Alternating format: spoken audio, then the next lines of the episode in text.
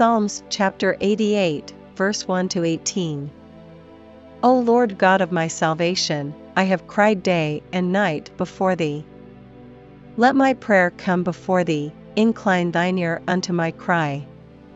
For my soul is full of troubles, and my life draweth nigh unto the grave.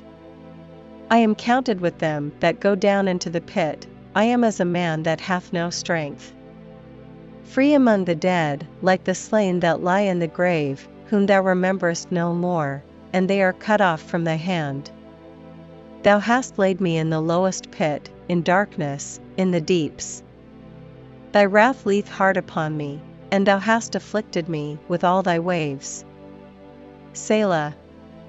Thou hast put away mine acquaintance far from me, thou hast made me an abomination unto them, I am shut up, and I cannot come forth. Mine eye mourneth by reason of affliction, Lord, I have called daily upon thee, I have stretched out my hands unto thee. Wilt thou shew wonders to the dead? Shall the dead arise and praise thee? Selah. Shall thy loving kindness be declared in the grave? Or thy faithfulness in destruction? Shall thy wonders be known in the dark? And thy righteousness in the land of forgetfulness? But unto thee have I cried, O Lord, and in the morning shall my prayer prevent thee. Lord, why castest thou off my soul? Why hidest thou thy face from me?